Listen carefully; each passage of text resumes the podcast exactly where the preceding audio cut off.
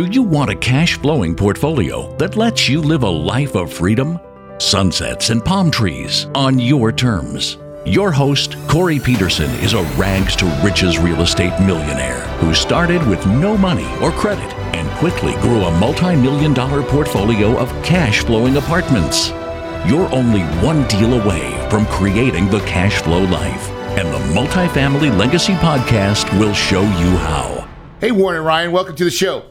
Thanks for having us. Great to be here. Right. Awesome. Awesome. So, you guys got a kind of a different, unique story in how you buy properties. I really am really excited to get into this podcast and understand what you guys are doing. But before we do that, though, can you guys just kind of give us your little backstory of how you guys came to be and a little bit more about your background about your company? Yeah, absolutely. My name is Ryan Webster. I'm one of the founders here at Equity Yield Group. And we're a multifamily acquisitions investment firm focused on uh, the acquisition of institutional quality, late model multifamily assets, well located in strong growth markets. We do look for a light to moderate value add component, but we don't really do heavy lifts or heavy repositions. Prior to multifamily acquisitions, I own and operated a construction development company here in the Midwest. So on the other side of the business in the, the build and sell model as opposed to the buy and hold. And so my background's a little bit different to Ryan's. So I'm from Australia originally. I'm based now in Miami, Florida. My background's in finance and insurance. So I've spent 20 plus years in the corporate world. Started out as an analyst, moved into sales over time. I always invested in real estate on the side. Since 2010, I've been invested in real estate. I started with single family homes, eventually moved into passive investing in syndications. And then around 2019, 2020, got more active and, and met Ryan and together started acquiring these large multifamily assets in the Southeast. Oh, wonderful. So, in that, Ryan, you said kind of the thing, which was institutional assets light to moderate kind of construction. So just walk me through your guys's your typical deal and what does it look like and why and uh, just give us your model of why that's your spot. Yeah, I mean, it, it starts with the fundamentals of the market. That's what's going to determine your growth, your rent growth, and your cash flow, and then the opportunity for appreciation. So that's first and foremost our focus is, is buying in very strong markets with strong fundamentals that are going to help mitigate risk. After that, it's finding the best location and buying the best product that we can. You know, our typical deal size lately has kind of been in this uh, 50 to 90 million dollar range, anywhere, you know, anything over 100 units, but lately it's kind of been in this two to 300 units per property range when you look at those properties, so just kind of the growth component, it's really just looking, you're looking for consistency, right? I mean, it's just a nice momentum play with maybe some micro repositionings or. Yeah, like- I think micro repositioning is a good way to put it. We do look for a value add component and the ability to force appreciation, but in that, we're really looking for a delta between us and our competitor properties. Typically, that comes in the form of just outdated unit interiors. Generally, we buy properties that are late model products, so they're already typically well amenitized. There's not any deferred maintenance because they're recently built, you know, in the last 20, 30 years tops. They're generally in good neighborhoods already. So it's really about kind of matching our product to the competitor's product and capturing that loss to lease and then riding the strength of the, the market growth after that right? I love that type of play too. Those are hard to find, but when you do find them and they're in the right markets, you're like, okay, this is a strong property, strong location. Let's go cabinets, fixtures. I call it lipstick. Yeah. Right. And you're like, okay, that's an easy turn for us. These are really unit turns, but we're just going to do it blank percentage, right? And that's your value add right there. Yeah, absolutely. And I think a prime example of that, and Warren, you can probably speak more to the detail of that, is we have a, a property in Sarasota, Florida called uh, Oakwood Apartments that we've seen phenomenal success in. I think we're seeing recent lease trade outs of some units up to $700. Wow, that's huge. Yeah, I can go into details of that one if you like. So that was 148 units. We purchased it the beginning of 2021 it kind of fits the the mold of what Ryan was talking about. It was built in 2016, so it was a really new building. But there was that interior value add play because the kitchens looked old. The kitchens were cheaply put together. There was clearly a value add play by putting in new cabinets, dropping new granite. And so, like Ryan mentioned, rents have exceeded pro forma by more than 50%. So that's been a great textbook kind of example of what we like to buy. It's a newer building with great construction. But that's the desire. Once it's called meeting the desire with demand, right? That demand on the new product already wants a nice product, but it's lacking. That's where you're like, oh, this was done wrong in the build. They should have done this and they didn't, right? And boom, let's do that. All of a sudden, beat your pro forma by 50%. Everybody thinks that you're the Messiah. yeah, absolutely. So that's been a great one to have and work on the last year. Now, in these institutional deals, are you guys finding institutional money to fund it? Like, how are you structuring these types of deals? Yeah, it's a bit of a mix. It's a deal by deal basis how we structure the capital stack. But from the development side, it has some familiarity with working with institutional capital. And for us, it's really about reducing the cost of the total capital stack and being able to maximize returns for our common equity investors at the same time mitigating risk. So we have worked with institutional equity partners in the form of preferred equity, joint venture equity, and then occasionally mezzanine debt.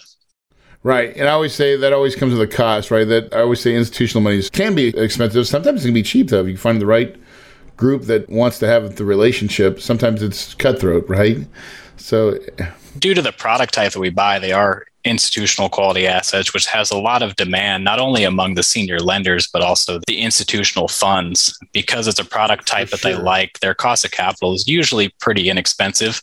But, you know, it does come with some caveats, and you have to have some experience and understand how negotiations with these groups are going to go and what you're able to push back on and what you can't. It's all about control at that point, right? How much control do you get or how much do you give up or like how much say do they have in your project right yeah and for us it's really we want to have from the get-go total and complete control we recognize that if we operate at a variance to our business plan, that's when we're able to give in step and rights of control. But until that point, it's our baby. Yeah, it has to be there. I don't think I've seen it done the other way where it gets like convoluted. Yeah. And it never works out well for anybody, right?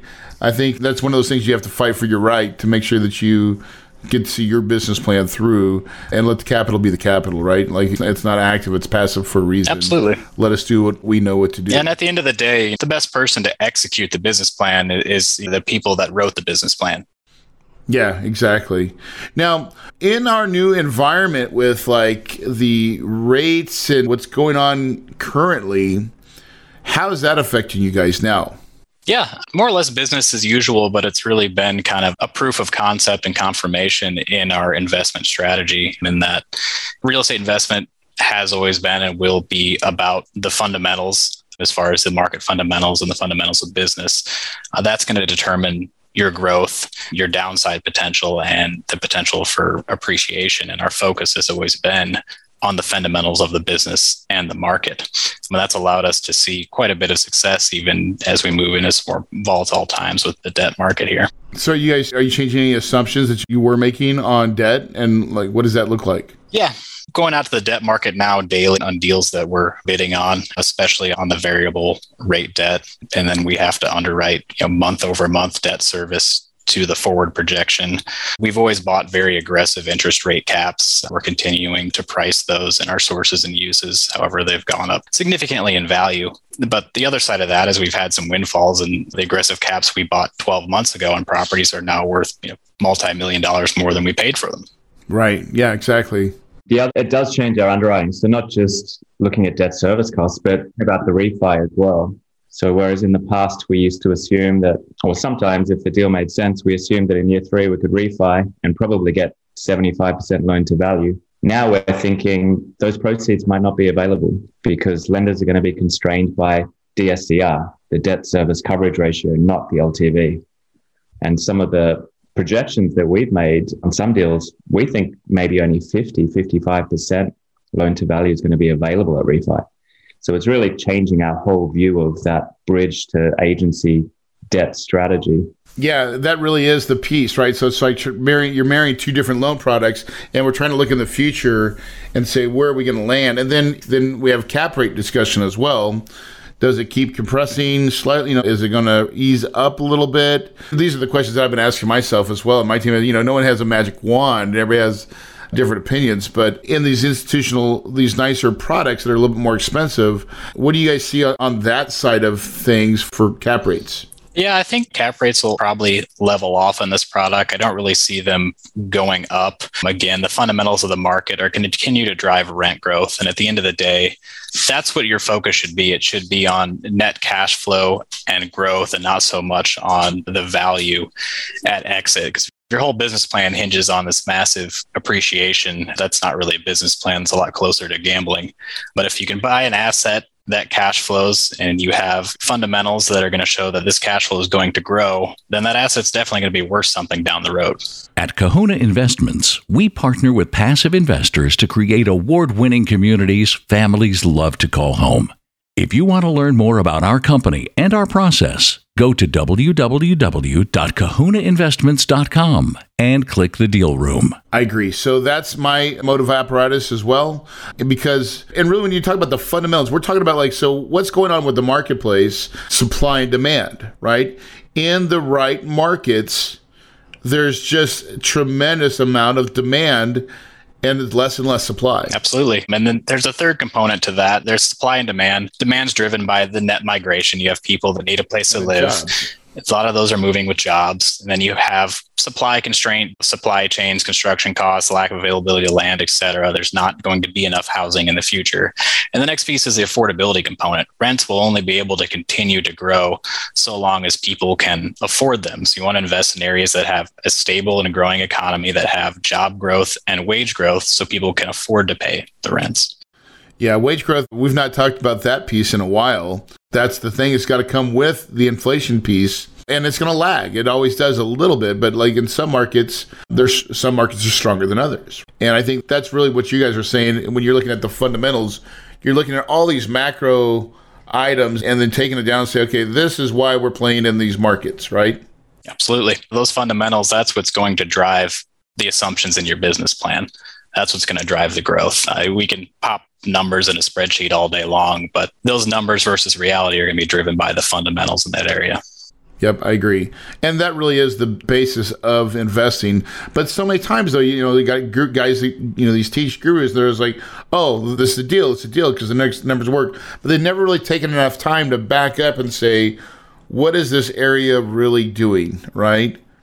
And that's where they get caught because all of a sudden, oh, that growth didn't happen like I thought it would. Oh, and if that starts to go the other way, then it can get really bad really fast. Absolutely. And, then, and then it comes back to cash flow. I mean, you know, things aren't always going to go 100% to plan. Plan can't control economic contraction, but do you have the cash flow to wait it out if you have to? Right, exactly. Deeper pockets makes ships sail. What would you guys say? What does your perfect deal really look like, right? If you were to say, here's my magic wand, here's my best favorite recipe that I, we like to bake. I'll give it to Warren because Warren ain't talking enough. So the perfect deal is probably in the best submarket with the highest median income in a primary, secondary, strong market in the Southeast. It would be a product built in the early 2000s so it's probably getting on 15, 20 years old. Yeah. There's an opportunity to start to rehab, clean up the interiors of the apartment, where there's an opportunity to push rents two, three, four hundred dollars, given the amount of growth that's happening in that submarket. Wow. That's interesting. I, I feel like that is a great recipe, by the way, right? And when I think about even some of the deals, I've been doing a lot of student housing deals lately, right? So I, I've been in the student space. No, I've been buying in different markets. I've been actually buying in uh, what I call Division two markets, right? They're not as strong, right? But then I go back into the fundamentals of the college itself. What's the college growth look like? And is it state funded, right? And what's my historical? But we just did something almost like we're buying a property right now. It's like 40 million bucks, 2007 build. And it's got that little repositioning play. We're going to raise it $75 a bed, right? Four beds in a deal that's our $200, 200 plus value add. And you're like, dude, and it cash flows. Cash flows now, it'll cash flow even more when we get down the road, right? And that's a great recipe, right? It's one of those that makes you sleep at night. Yeah. Sounds perfect. Where is that one? It's outside of Pittsburgh. It's called Slippery Rock University in Pennsylvania, just north, 40, 40 minutes north of Pittsburgh. And so it's kind of a nice little submarket of the Pittsburgh market. But if it's kind of the value add state school, if you're living in Pittsburgh and you want your kids to get the college experience, but you may want a, a little bit of a value play, you're sending them there. And it's heavily. in the other thing we look for is it's got to be heavily in. We like medical, right? So this has a big nursing program, mm-hmm. and baby boomers are get retiring more and more, right? So nursing programs get a lot of state funding. Got it. And so they're like, boom, okay, that's we see that as continuing growth for the next five, ten years. We're like, yep, that's where we want to be. Absolutely. Right. Follow the baby boomers. Now, how did you guys meet and put this all together? Because I think there's a little story there. Because you guys kind of gave your guys' bios real quick, but like, how did you guys see that piece and that partnership? Because partnerships are hard sometimes, right? And but you guys seem like you've done it really well. We met through a mentorship program. We had both joined that program. I think we both got into it for similar reasons. We wanted to accelerate development in multifamily. We wanted to surround ourselves with people who were doing similar things and doing better things. The group we joined was cool, a lot of like minded people. It had a great culture. We found that we were both underwriting the same kind of deals and we started talking to each other and said, Have you looked at this one? Have you looked at that one? What we really found was that we both shared this similar philosophy of what makes a great investment given our different backgrounds, we kind of led to the same conclusion. We both wanted the newer products. We didn't like the the old buildings with deferred maintenance and cost overruns. We wanted to create a professional organization with great customer service. Like we had had experiences with other syndicators that maybe didn't communicate at all or enough or accurately or transparently enough. So we had a shared philosophy for what's a great real estate investment, but also how to run a business professionally. And given that shared vision, yeah, things have just been working really well from the beginning. Are you ready for retirement? The majority of Americans are not. Failing Social Security and dated financial planning practices put strains on many retirees' finances. 46% of Americans admit they are not taking steps to prepare for the likelihood they outlive their retirement savings. Luckily, it's not too late. Diversify your portfolio. At Kahuna Investments, we partner with passive investors to create award winning communities families love to call home. To learn more about our company and our process, go to www.kahunainvestments.com and click the deal room. I really see that you guys are two different personalities too, right? I mean, just by talking, I can tell common theme, and that's what you need sometimes in business. You need one person to do one thing, and the other person does the other thing, right? So it's usually when the glove fits really good, it's like, okay, this is easy. It's not hard, right? And a lot of times it's about having the same vision. Here's what I go back to: Why do people buy older apartments? Well, I think in the beginning they do it because that's all the money they think they can raise. Yeah right? And I'll say I failed through that first, right? My first, now this is my 2011, but my first deal was like 3.2 million, but it was what I felt like I could raise. And I think I wish I would have challenged myself a little bit more. Now that actually now we're buying 40, 50 million dollar deals, 60 million dollar deals. I wish I would have challenged myself in finding better money partners earlier on to put together because the, the, bigger deals are actually easier. Don't would you guys agree, Ryan? Oh yeah, absolutely. they're easier to operate. So there, there's higher commercial demand for them when you go to make an exit. There's a lot of advantages to, to going bigger and, and buying you know, better quality properties. On that point, actually, I think there's something else that's really contributed to our success. And that is, we knew from the beginning this was the kind of asset we wanted to buy. And we knew that it was going to cost 20, 30 million dollars plus. So we had to come up with a solution to raise the money to buy that kind of asset. So very early on, we were intentional about building relationships with institutional equity as part of that solution. Not the whole solution, but part of it. Conversations with these six months, nine months before we ever found our first deal. And that helped a lot. We really understood their appetite so that we knew that we needed to find an asset that fitted their appetite. And that really allowed us to get over that hurdle of not knowing how much money we could actually raise ourselves. Yeah, that's huge. That's really huge. And it's plowing the field, man, sowing the seed, right? You don't get a harvest right away, but you put in that work and knowing that that had to be the solution to get to the product type that you guys knew and felt was the right business plan. Exactly. And then really you just operated your business plan the way you guys saw it, right? It needed probably a little bit longer runway than most people, but you went out and, and intentionally did the work. Absolutely. Yeah, made all the difference. So, what does your guys' portfolio look like now? And how long you guys been doing it together? 18 months or so we've been active. We've currently got just over $180 million of assets under management. And we'd love to grow that. We'd love to double it this year if we can. It'll depend on market conditions, but that's the goal. Yeah, that would be huge. It doesn't take very many deals, one or two deals, right? In that price range gets three deals a year, like get you there. Absolutely kind of wrap this thing up. And I really appreciate you guys giving me that insight on this type of market. A lot of people really look for that heavy value add, right? But I think there's a lot of value in what you guys just said because I'm doing it as myself as well.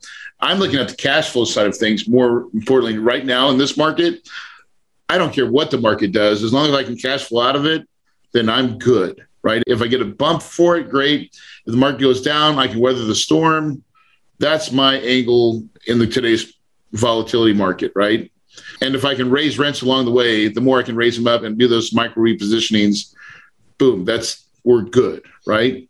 Absolutely. I couldn't agree more. And there's money to be made in the heavy reposition, heavy value add, but there's it comes with a lot of execution risk you have to execute the business plan as written. You, there's not a lot of room for cost overruns. There's not a lot of room for schedule overruns. And with the current supply chain, labor shortages, it's hard to run a big construction project right now. And then you got to look in all those business plans. They go in with pretty expensive money and they all hinge on hitting a refinance. And in a raising interest rate environment, it's hard to hit a refinance with any sort of guarantee yeah, and you could be so forced to sell. So very interesting. It really is. It when you start talking about, it, you think about it like, wow, this makes a lot more sense than I thought, right? Like, and I think that is really nice niche that you guys are in, and it looks like you guys are doing really well. And I think there's going to be a lot of growth. So if people are looking to learn more about your guys' company and what you guys do, where do they find you at? Best place is our website, equityyieldgroup.com. You can go on there, you can contact us, sign up for our monthly newsletter, sign up for our investor intake but that's the best way. Awesome. And I always like to ask is there any books or anything you guys have been reading lately that have really kind of moved your needle or said, man, that's a really good read? I'm trying to think, there's so much. I read The Creature of Jekyll Island recently. I'm not sure if you've heard of that book. It's about monetary and the Fed and how potentially corrupt the system is. That was quite eye opening for me. Ryan, you got anything? Yeah, actually, before Warren jumped in, I was going to say that was one that he referred to me that was pretty good. It's definitely eye opening. But yeah, outside of that, the Ray Dalio's The Big Debt Cycle um, is another good, relevant one for the times. Yeah, awesome, awesome. And what advice would you give to anybody that's maybe starting out in real estate, in commercial side, doing apartments? What would you want to tell them about that process? Yeah, I think, you know, remember it is a business and have a good understanding of the fundamentals of business and real estate. And then you got to go for it and take action. It's hard, it takes grit and persistence. I always say it's a cliche about being a team sport, but it's very true. I think you have to get out there and talk to other people trying to do the same thing. Surround yourself with people who are a step or two ahead. And that's the best way to quick success. If you try and do it on your own, it's impossible. Yeah, the power of the mastermind of the groups. I think that's what I believe in as well. I think you can get a lot faster surrounding yourself with uh, like-minded people. And and I'll give a little plug for what we do. So if you guys are looking to join a mastermind that listening to this podcast right now, we've got a great one called Investor Fuel Cash Flow Group, and that's where we take people just like that are looking to get in the multifamily space. We help them along. We give them the right people, the right contacts, and our group is doing lots. I think we did maybe $200 million worth of acquisitions last year, so not bad. But to get that, you're going to text FUEL to 480 500 1127. So, guys, I want to thank you too for coming on the podcast. Really insightful on really finding a niche that most people are probably a little bit afraid of, but I think you guys are hitting the, the nail right on the head with the business plan and the opportunity. So, good luck to you guys going forward. And for everybody listening to this podcast, listen, it really comes down to belief. These guys made up their minds they wanted to get in real estate. 18 months in, you know, they committed to themselves, committed to a partnership, found each other, diligently worked, and, and they're successful. And it really comes down to belief, guys. If you believe it, you can achieve it, and your paradise is possible.